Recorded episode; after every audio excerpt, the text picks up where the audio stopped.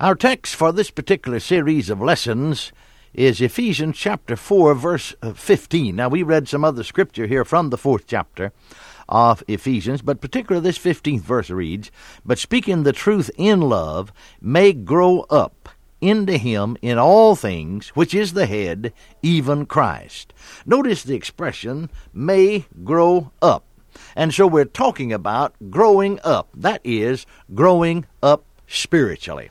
Now, I want to read again some scripture that we read from Matthew, the sixth chapter, the 25th through the 34th verse. Matthew chapter 6, verse 25 through verse 24.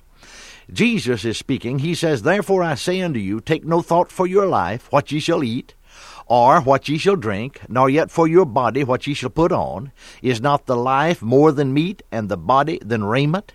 Behold the fowls of the air, for they sow not, neither do they reap, nor gather into barns. Yet your heavenly Father feedeth them. Are ye not much better than they? Which of you, by taking thought, can add one cubit unto his stature? And why take ye thought for raiment? Consider the lilies of the field, how they grow, they toil not, neither do they spin. Yet I say unto you that even Solomon in all of his glory was not arrayed like one of these. Wherefore, if God so clothe the grass of the field, which today is, and tomorrow is cast into the oven, shall he not much more clothe you, O ye of little faith? Therefore take no thought, saying, What shall we eat? Or what shall we drink? Or wherewithal shall we be clothed? For after all these things do the Gentiles seek. For your heavenly Father knoweth that ye have need of all these things. But seek ye first the kingdom of God and his righteousness, and all these things shall be added unto you. Take therefore no thought for the morrow, for the morrow shall take thought for the things of itself. Sufficient unto the day is the evil thereof. I pointed out to you that the 32nd verse said, For your heavenly Father knoweth that ye have need of all these things. 26th verse, Your heavenly Father feedeth them. I want you to notice that he isn't talking about unbelievers or about sinners, because he is not the heavenly Father of sinners. Now, you listen to some people, and they try to tell you that we're all children of God. God's the father of all of us. But no, friends, the Bible teaches that the devil's the father of some people. You remember Jesus said to the very strictest sect of the Jewish religion, the Pharisees, the most religious people of that day, in John 8:44, "Ye are of your father, the devil." Now he didn't say that our heavenly Father was their father. He said the devil was their father. Well, we have become born again and we become children of God. And only those who have been born again is the Father, their heavenly Father. And so we're talking about growing up spiritually by getting acquainted with our heavenly Father. There is no truth, friends, in all the Bible as far reaching as the blessed fact that if we've been born again and come into the family of God, that God the Father is our Father and He cares for us. He's interested in us. Now, I don't mean, you know, as a group or as a body or just as the church at large. I mean each one of us individually. He's interested in each one of his children, and he loves every single one of us with the same love. Then we talked about getting acquainted and walking with the Father. How are we going to do it? Well, through the Word. That's how. Through the Word. We left off with this verse in Matthew 6:34, Take therefore no thought for the morrow, for the morrow shall take thought for the things of itself. Sufficient unto the day is the evil thereof. Now, I think that's a little bit blind to us. That's King James translation I read where it said, Take no thought for the morrow. I like the translation that reads, Be not anxious for the morrow. Because you see, sometimes you do have to think about tomorrow. You have to make appointments. You have to plan something. But really, the thought he's trying to get over is don't worry about tomorrow. God doesn't want His children full of worry. He doesn't want us full of fretting. Now, why? Because He loves us. Your heavenly Father, the scripture said that we read, knoweth that you have need of these things. So have no worry, no fret, no anxiety. If He is your Father, you can be assured He'll take a father's place and He will perform a father's part. You may be certain that if He is your Father, that He loves you and that he will care for you. Then turning to John's Gospel, the 14th chapter, let's read verse 21, uh, 22, and verse 23. John 14, 21, 22, 23. Jesus is speaking again, and he said, He that hath my commandments and keepeth them, he it is that loveth me. And he that loveth me shall be loved of my Father, and I will love him, and will manifest myself to him. Judas saith unto him, not Iscariot, Lord, how is it that thou wilt manifest thyself unto us, and not unto the world? Jesus answered and said unto him, If a man love me, he will keep my words, and my Father will love him, and we will come unto him, and make our abode with him. Now, here, dear friends, we have the revelation of our wonderful Heavenly Father's attitude toward His own children. There are two things that are emphasized. First, that you keep my commandments.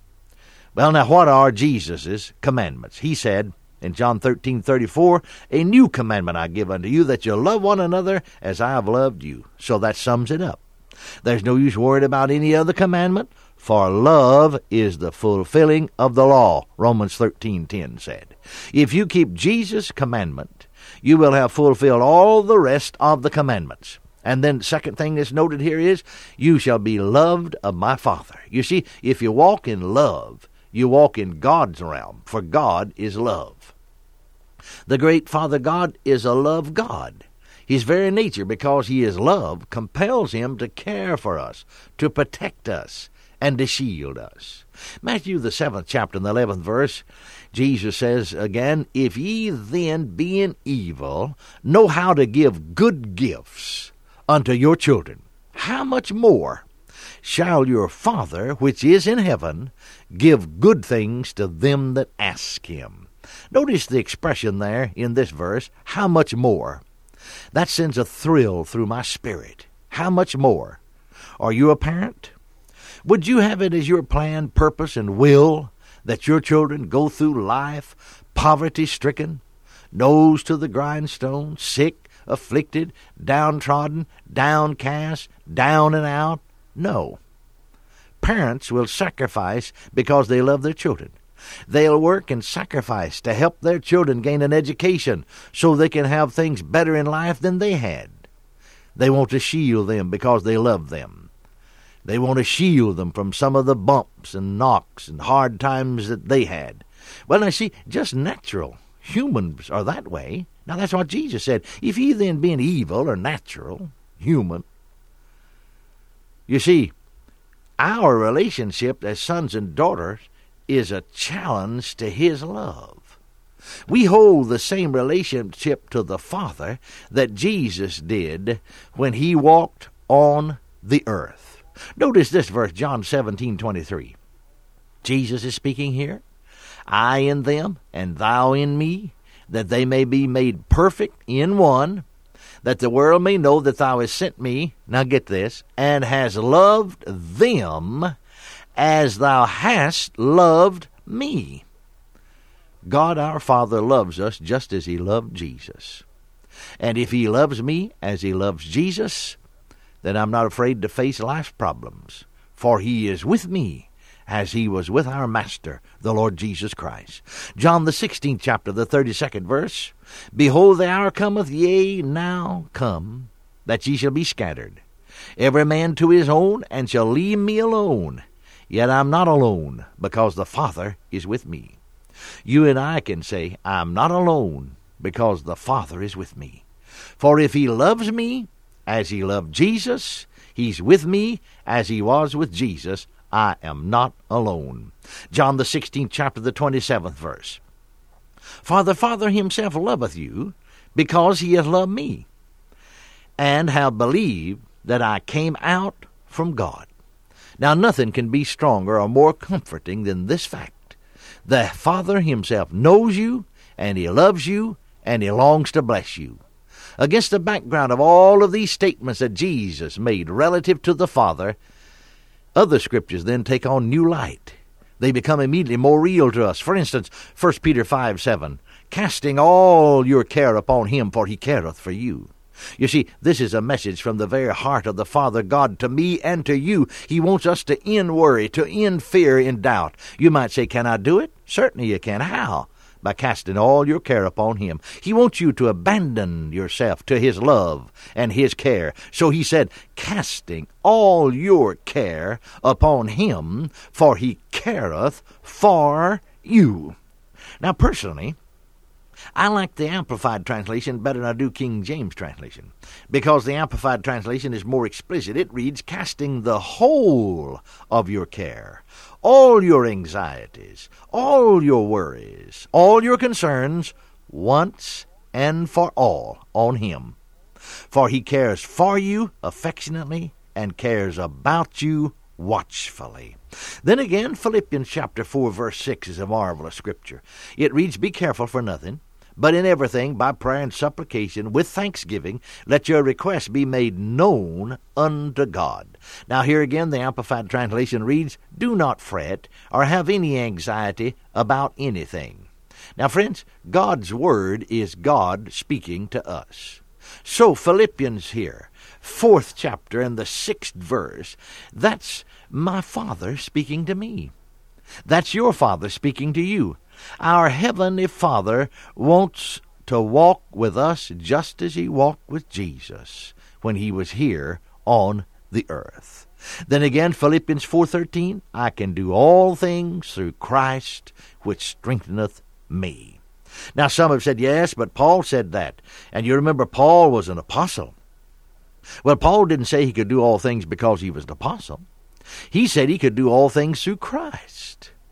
Paul wasn't in Christ any more than I'm in Christ, or any more than you're in Christ. It was Christ who strengthened him. And the Father God is just as real, if we'll let him be, to us as he was to Paul or even to Jesus. And he's sending a message from his heart of love to you and me. He's telling us you can do anything. You can rise to the place where you are unafraid in the most unpleasant circumstances because that you know that your Father is on your side. Romans 8:31 If God be for us, who can be against us? You see, the Father's love, and remember, he is love, compels him to care for us. When you come to know his love, and to swing free in that love, then all doubts and fears will be destroyed. Again, the 27th Psalm in the first verse The Lord is my light and my salvation. Whom shall I fear? The Lord is the strength of my life. Of whom shall I be afraid? When you remember that it is this wonderful Heavenly Father who loves us, even as He loved Jesus, then you can understand that we need not be afraid, even as Jesus is not afraid. He is your light, He is your deliverance. Now, salvation in this verse means deliverance. He is the strength of your life, light, deliverance, strength. Then there's nothing to fear. What can man do to the man whom God loves and protects? Remember in Hebrews, the 13th chapter, verse 5 and 6, the latter part of the fifth verse? And then the sixth verse For he has said, I will never leave thee nor forsake thee. Now notice, so that we may boldly say, The Lord is my helper, and I will not fear what man shall do unto me. He is your helper, and he will meet your needs. Philippians 4:19 said, "But my God shall supply all your need according to his riches in glory by Christ Jesus." Now, friends, that's not religion. It's not preaching. It's a living truth from the heart of our wonderful, lovely Father God to us. He wants us to know that He will supply all of our needs according to His riches in glory by Christ Jesus. Then the 23rd Psalm, you know it, it's so beautiful, but it's, it's more than just words. The Lord is my shepherd. I shall not want. He maketh me to lie down in green pastures. He leadeth me beside the still waters. He restoreth my soul. He leadeth me in the path of righteousness for his name's sake. Yea, though I walk through the valley of the shadow of death, I will fear no evil, for thou art with me, thy rod and thy staff, they comfort me. Thou preparest a table before me in the presence of mine enemies. Thou anointest my head with oil, my cup runneth over. Surely goodness and mercy shall follow me all the days of my life, and I will dwell in the house of the Lord forever. Now, to me, no passage in all the Bible describes the love attitude of God the Father and of Jesus toward us more beautifully than the 23rd Psalm. Now, you know, many of these Psalms are prophetic. The 22nd Psalm is a picture of Jesus dying. In the 23rd Psalm, he is the Good Shepherd. The 24th Psalm shows him as the coming King of kings and Lord of lords upon this earth. Well, we're living in the 23rd Psalm right now. The Lord is my shepherd. Now, when Jesus came, he said, I am. Now, notice, present tense. I am the good shepherd. Notice, Romans said that if thou shalt confess with thy mouth the Lord Jesus, or Jesus as Lord. See? Now, the Lord Jesus said, I am the good shepherd. You see, that same Lord that we've confessed to be our Lord is my shepherd because he said, I'm the good shepherd. The Lord is my shepherd. So we can live in the 23rd Psalm. The Lord's my shepherd. I do not want. Now I keep it instead of saying I shall not, that makes it future tense. I, I read it, I do not, because he's my present tense shepherd. That means there's perfect satisfaction. Well, all of that belongs to us. 23rd Psalm is mine, it's yours. And uh, our Heavenly Father, my Father, you see, is the one who's on the throne.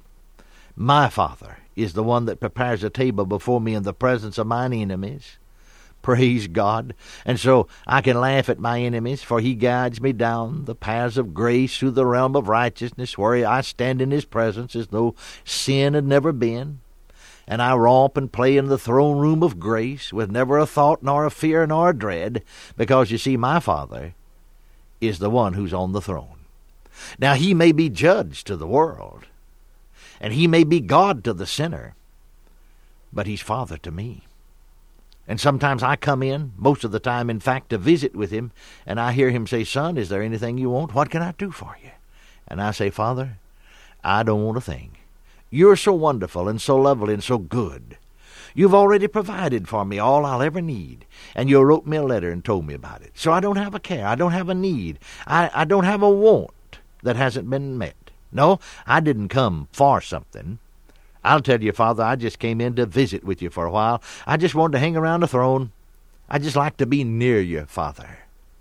My father said to me, Oh, I could hear his voice so plainly as he spoke to me. Son, you don't know how that delights my heart. No earthly father ever desired the companionship and the fellowship of his children any more than I, the heavenly Father, desire the fellowship and the companionship of my children.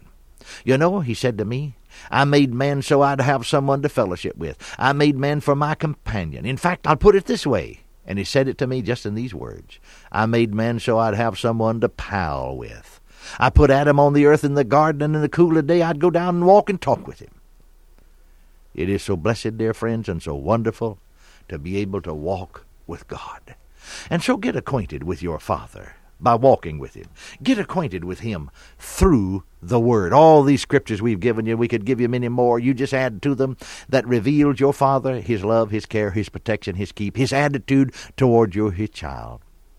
Our main text for this series is Ephesians 4:15.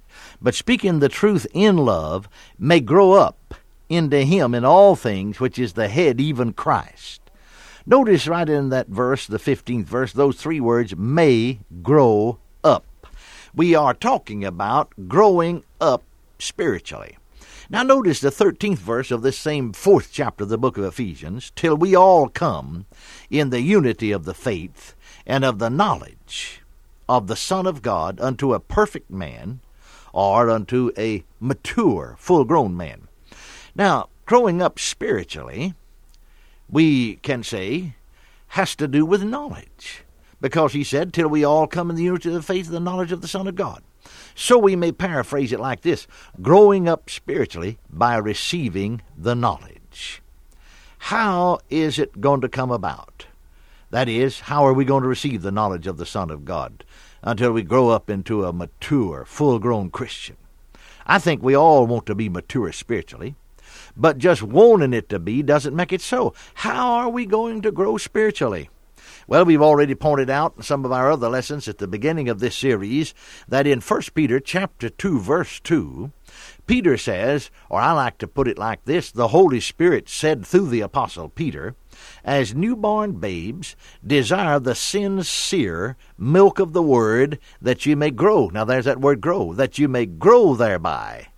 You see, God starts us in the spiritual just like folks get started in the natural. When babies are born, they start off on milk. They couldn't eat meat. And God says that this sincere milk of the Word will cause us to grow. Yet there's some things Paul wrote to the Corinthian church and to the Hebrew church which are of interest to us. Let's notice from 1 Corinthians chapter 3 verse 1 and 2. And I, brethren, Paul says, could not speak unto you as unto spiritual, but as unto carnal, even as unto babes in Christ. I have fed you with milk and not meat, for hitherto ye were not able to bear it, neither yet now are ye able. Then in Hebrews, the fifth chapter, the eleventh verse, of whom we have many things to say, and hard to be uttered, seeing ye are dull of hearing.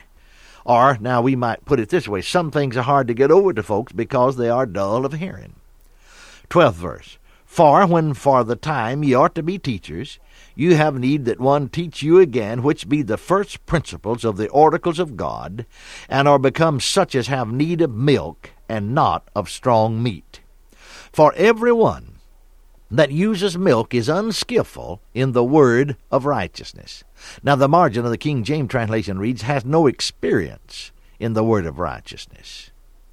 Well, we might ask, now, why has he no experience in the word of righteousness? For he is a babe. But strong meat, the 14th verse says, belongeth to them that are of full age, or that is, mature even those who by reason of use have their senses exercised to discern both good and evil. Now, we can readily see, friends, that back there in the early church, they had the same problem then that we face now that of growing. They were just like us. They should have been teachers, but they still needed to be taught. They couldn't be taught anything very deep, but still had to be taught the Word. Paul said, I fed you on milk, for you couldn't take the meat. The milk of the Word he's talking about here is the preaching and staying with the first principles of the doctrine of Christ that's given to us in Hebrews, the sixth chapter, verses 1 and 2. Paul calls that the milk of the Word, not the strong meat. When you still have to be taught the first principles, you're still on milk. It seems to me that that's about all that we've done, and about all that we've had to do. But now, how are we going to grow up?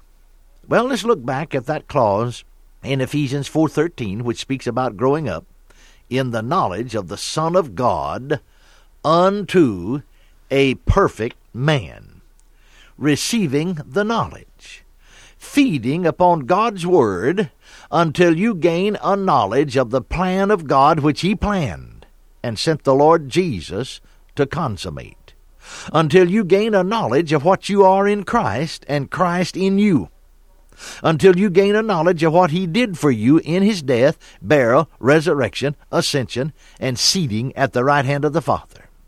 Until you gain a knowledge of what he's doing for you right now, seated at the right hand of the Father, where he ever liveth to make intercession for you. Until you gain a knowledge of your standing before the throne of God until you gain a knowledge of the fact that he defeated Satan and demons, and that all the forces of the rulers of the darkness of this world are dethroned powers, and that they can't rule over you. Now, when you do that, you're getting out beyond milk. But you know, you can't preach that to some folks. You can't get too deep in there. To be honest with you, I know a lot of things I've never taught yet. Well, now, why not? Well, folks have to be ready for it. Paul said, in effect, There are some things I'd like to teach you, but you couldn't bear it. They couldn't take it. And I don't mean it as some far fetched revelation. It's a pure, simple, revealed Word of God, but it's beyond where we've been. So we have to go slowly so folks can assimilate what we do give them.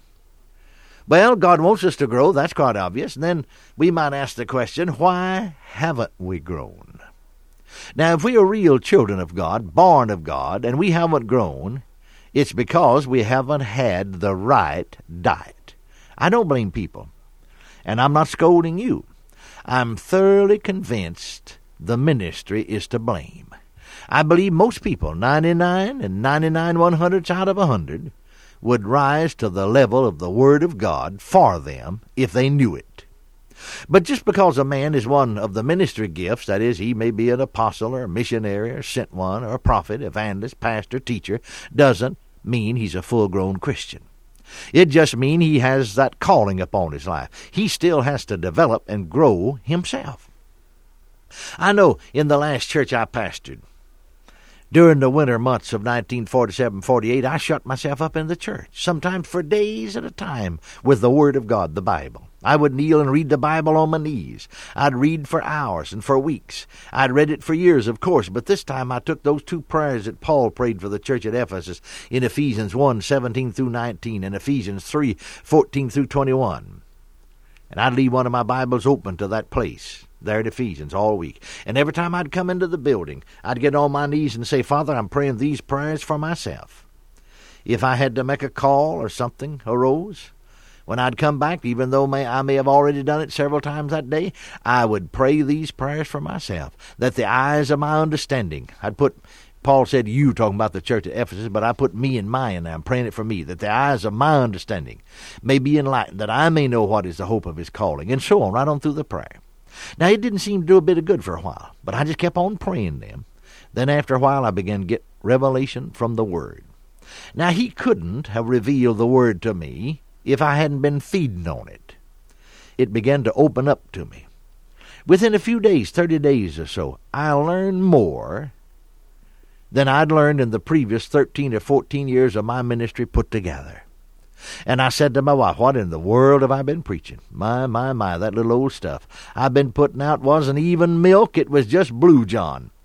Well, now some folks don't know what Blue John is, but uh, coming from north central Texas, Blue John, you know, is just simply milk with the cream taken off of it. And so, uh, instead of just feeding on the milk of God's Word, many people are not even getting real milk. They're just getting Blue John. Well, now, this revelation, as I said, and, and this knowledge of the Word didn't come just because I prayed. That was just a part of it. I spent equal time, if not more time, with the Word as I did praying. Friends, you can't build a prayer life just praying alone. It has to be built upon God's Word. So, when the Bible speaks about our becoming a perfect man, or a mature man, or full grown man, the terminology knowledge of the Son of God is used here in Ephesians 4:13. It infers that it is this knowledge which will cause us to become full grown and cause us to become mature Christians. We have failed to grow because of the lack of right teaching. God put teachers in the church. He set them in there, you know, in Ephesians 4.11 and in 1 Corinthians 12.28. Among other ministry gifts, he mentioned teachers. Now, there are some ways all of us could do some teaching. From the natural standpoint, we could tell people what we know, could teach them to some extent. But on the other hand, there are those that are specially called of God and anointed by the Spirit of God to teach. They're called to be a teacher, to stand in this office. It's, it's a ministerial gift that God's placed in the church. Now, we know, of course, that the Holy Ghost is also to be our teacher. But after all, that is the Holy Ghost teaching us when He anoints men to teach. Some people get off on the idea that no one can tell me anything. I don't need to be taught. I've got the Holy Ghost. I know as much as anyone knows. But, friends, that's ignorance. God's Word declares that He set teachers in the church to teach us. Much of our so called teaching has been out of our minds and not out of our hearts. We've gained a general head knowledge, a mental knowledge of the Word, but never got the spiritual import of it. Through the years, what we've known as teaching so many times has been so cold and dead and not much to it that we almost turn up our nose at the mention of it. But, friends, the anointing of the Spirit of God upon genuine teaching of the Word of God is alive. Well, I didn't know the difference myself one day. I used to be a preacher. I could preach Spurgeon's sermons as well as anyone. I could read them and preach them word for word. I learned to sermonize and studied homiletics and so on. I loved to preach with that old evangelistic fire and fervor. And once in a while I I crack down on it and do it yet. Well, I was pastor of a church many years ago, way back 1943, down in Texas. Now, I'd never been a teacher till then. I didn't like it. It it was a custom in this church that I was pastor at that time that at the Sunday school hour on Sunday morning that to have an auditorium Bible class. It was made up of the older men and women, and uh, the pastor was supposed to teach it. That was their custom. Well, I didn't like to teach it. In fact, I wouldn't even look at the Sunday school quarterly all the week. I studied the Bible, prepared sermons, but I wouldn't even look into the lesson until Saturday night.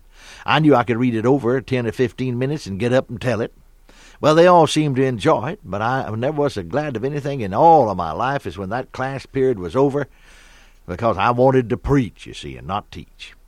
But I remember at three o'clock one Thursday afternoon in the parsonage of this church, God gave me a teaching gift. I knew it on the inside of me. I knew it when it was born. I said out loud, I can teach now. I just knew it. Somebody said, How'd you know it? By an inward witness, by something on the inside of me. It, it was just as real as you drop a coin down, you know, in the telephone to make a call, and you hear that coin go down in there. I just felt something drop down inside of me. I knew what it was.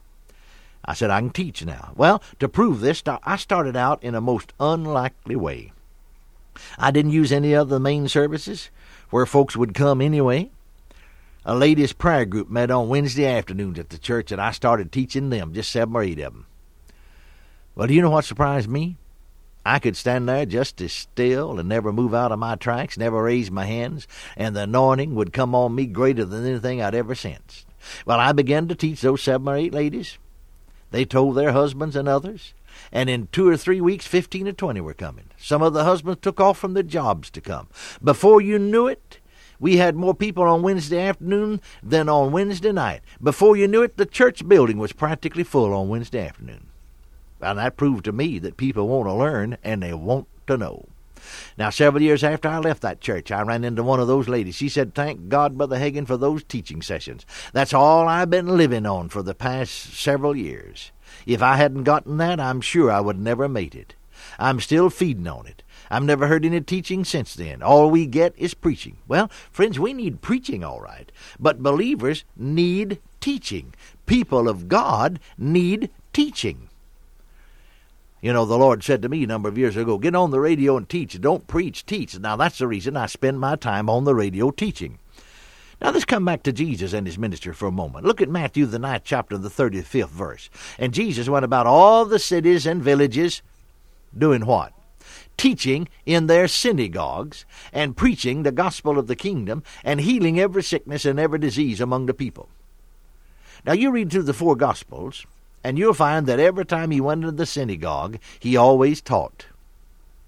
Down by the seashore one day he was teaching. The crowd pushed him back to the shore.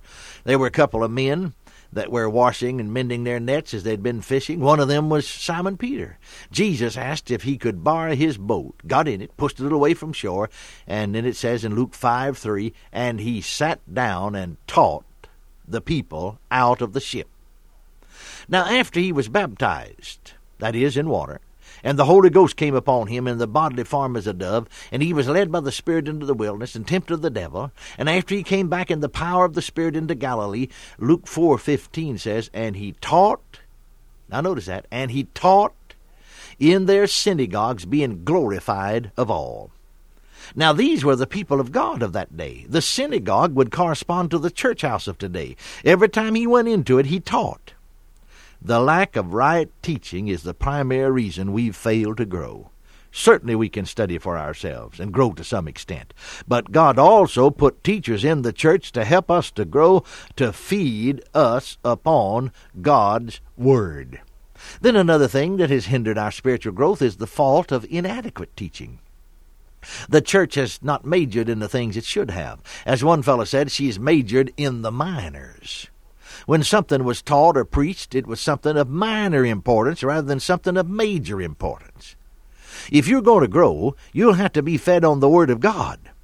Now, the church has been strong in teaching man his need of righteousness, his weakness, and inability to please God. She has been strong in denouncing sins in the believer. She's preached against unbelief, world conformity, and lack of faith. But, dear friends, the church has been sadly lacking in bringing forth the truth of what we are in Christ, and of how righteousness and faith are available. A lot of people will tell you what you need, but they won't tell you how to get it. And you're not a bit better off. It's like one man said as they went away from church. His wife noticed something was wrong with him. What's the matter?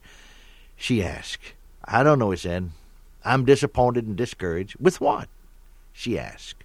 With the church, with our pastor. He preached on faith this morning. He quoted all those wonderful scriptures. All things are possible to him that believeth. What things shall ye desire when you pray? Believe that you receive them, and ye shall have them.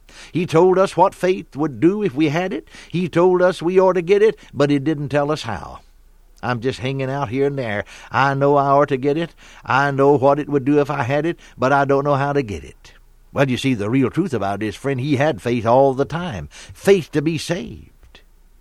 If he had been taught correctly, he would have known he could have fed that measure of faith on God's Word and it would grow. He could use that same faith to receive healing for his body. He could use that same faith to get answers to prayer. He could use that same faith to be filled with the Holy Ghost, but he didn't know it. Now you can't blame him because what he heard hindered him more than it helped him. It didn't feed him, it took out of him. Well, now you can readily see that these things are the things that defeat us.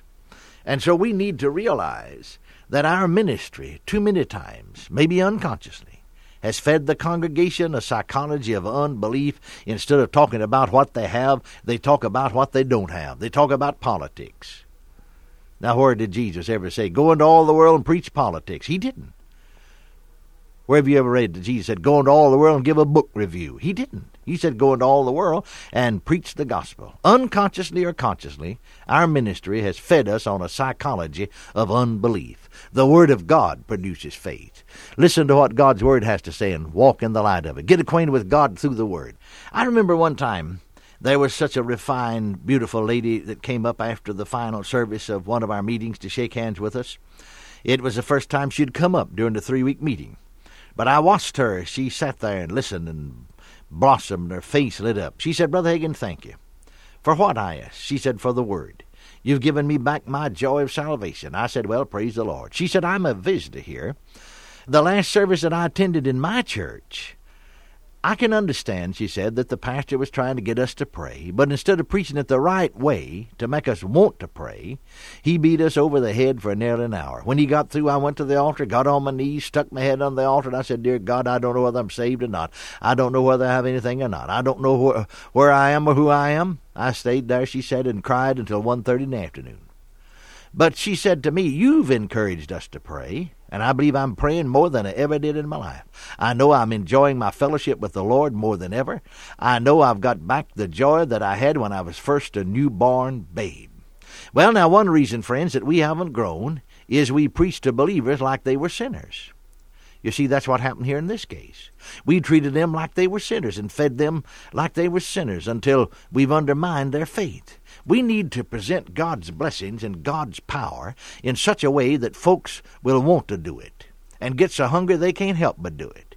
If you have to force people, it isn't going to work or be much of a blessing or a benefit to them anyhow. Now, see, I'm talking about the things that uh, defeat us.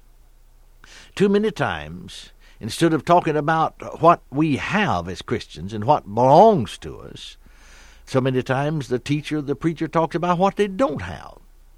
And so, as I said unconsciously, our ministry has fed us on a psychology of unbelief. Do you ever notice that so many of the songs that we sing are not really scriptural?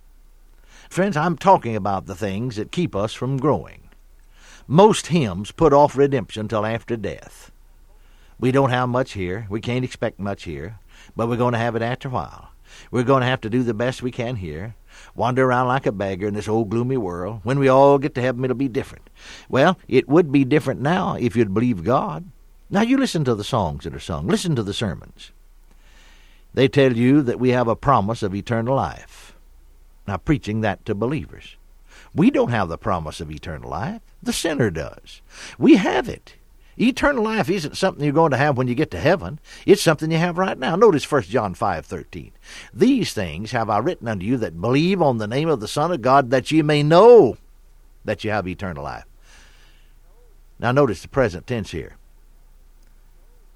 That ye have, have, have.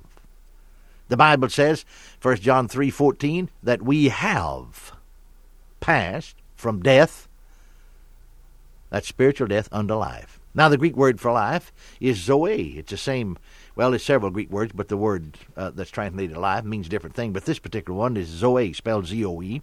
It's the same word that's used in John 3.16, that whosoever believeth in him should not perish, but have everlasting life. Have Zoe. Jesus said, The thief cometh not, but for to steal, to kill, and to destroy. But I'm come. Now, what Jesus come for? I'm come that they might have life. Now, that's why he came. He came that we might have life. The Greek word for life here is this Zoe, Z O E. Zoe life. Sometimes it's translated life, sometimes eternal life, sometimes everlasting life, but it's all the same. I am come that they might have life, that they might have it more abundantly. John ten ten. Now he said you can have this life right now, and you can have an abundance of it, and he said that that's why he came. Now I listen to another minister preaching on the radio telling about how we have the promise of eternal life. We're going to have it one of these days. No, if you don't have it in this life, you'll never have it in the afterlife. Romans 6:23 said for the wages of sin is death but the gift of God is eternal life through Jesus Christ our Lord. It's a gift you receive now. You receive this life, this zoe, the life of God, the God kind of life into your spirit, into your inward being. It changes your life. This life is the nature of God. It makes you a new creature and displaces that old nature you had on the inside of you. So you become a new man in Christ Jesus with a new nature. And as 2 Corinthians 5:17 said, old things are past away, behold, all things have become new. But most of our hymns we sing put redemption and eternal life off until after death. We're going to have it then. We're going to have rest when we get to heaven. Do you know what the Bible teaches? It teaches that we can have rest and peace right now. Notice what Jesus said in Matthew 11, chapter 28 through the 30th verses. Come unto me, all you that labor and are heavy laden, I'll give you rest. Take my yoke upon you and learn of me, for I am meek and lowly in heart, and ye shall find rest unto your souls. Now notice verse 30 For my yoke is easy and my burden is light. The way some people talk, I just wonder what they're yoked up with. It's always a hard luck story, always going through a trial, always having a hard time, always scraping the bottom of the barrel, or else under the barrel with the barrel on top of 'em. Oh, this heavy burden we have to bear. We're going to lay down our heavy burdens one day. Oh, no. Friends, you lay them down when you find Jesus. My yoke is easy and my burden is light. He said it's not hard, it's not burdensome, it's not heavy. What are you yoked up with? Now, unconsciously, these who talk the way I've been talking, that is, you know, I'm going to lay these heavy burdens down one of these days, and so on and so forth, talk unbelief, they've got yoked up with unbelief. Though they actually belong to Jesus and have been born again, they've gotten yoked up with unbelief, and their burden became heavy instead of light. They couldn't sleep, they couldn't eat, they felt like they had butterflies in their stomach. Friends, when there's rest in your soul, it will affect your body, it will affect your entire being. So many times they sing we're going to have victory after a while. No, thank God we have victory right now. Notice what 1 John 5 4 said. For whatsoever is born of God overcometh the world, and this is the victory that overcometh the world, even our faith. We're going to be overcomers when we get to heaven? No, we're overcomers now. Romans 8:31 If God be for us, who can be against us? He's on our side. We're victors. We're overcomers now. We're going to have peace with God when we get to heaven. That isn't what the Bible says. Romans 5 1 says, Therefore, being justified by faith, we have peace with God through our Lord Jesus Christ. It's wonderful to have that peace. The Bible does say, There is no peace, saith the Lord, unto the wicked, Isaiah forty eight twenty two. Now, if I didn't have this peace, I'd go to checking up on myself. But he didn't say that to Christians, he said that to sinners, to the wicked. When you preach to Christians like they were sinners, you build that kind of consciousness into them. You hold them under condemnation. They can't grow. It's impossible. It's the wrong diet. It isn't even the sincere milk of the Word. Dr. John Alexander Dowie said our songs are embalmed with unbelief. And that's kept us from growing. We've sung those songs so much, we think they're so. Well, I don't want to bind you, but it would just simply be better not to sing than to sing a bunch of junk and a bunch of unbelief.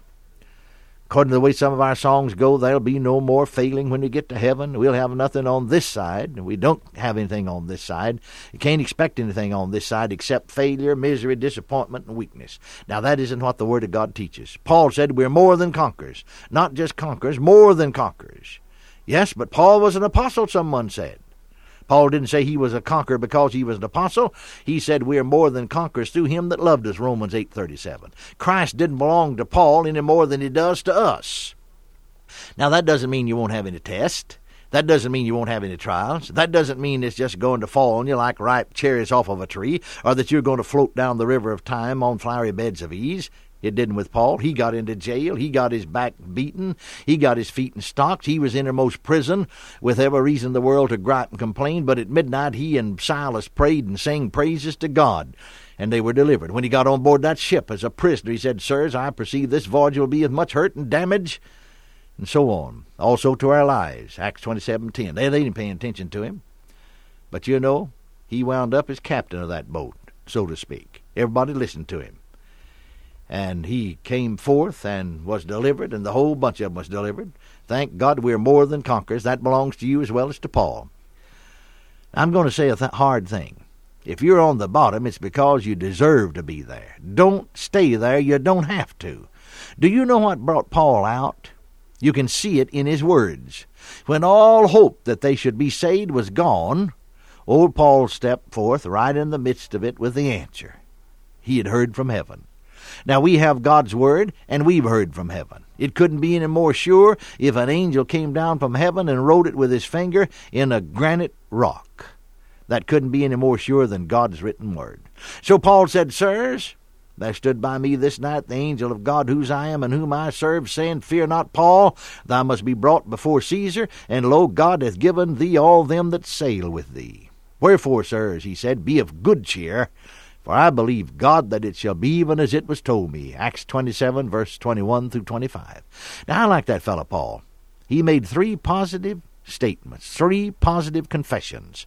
I belong to God, I serve God, I believe God. And that's what caused him to rise.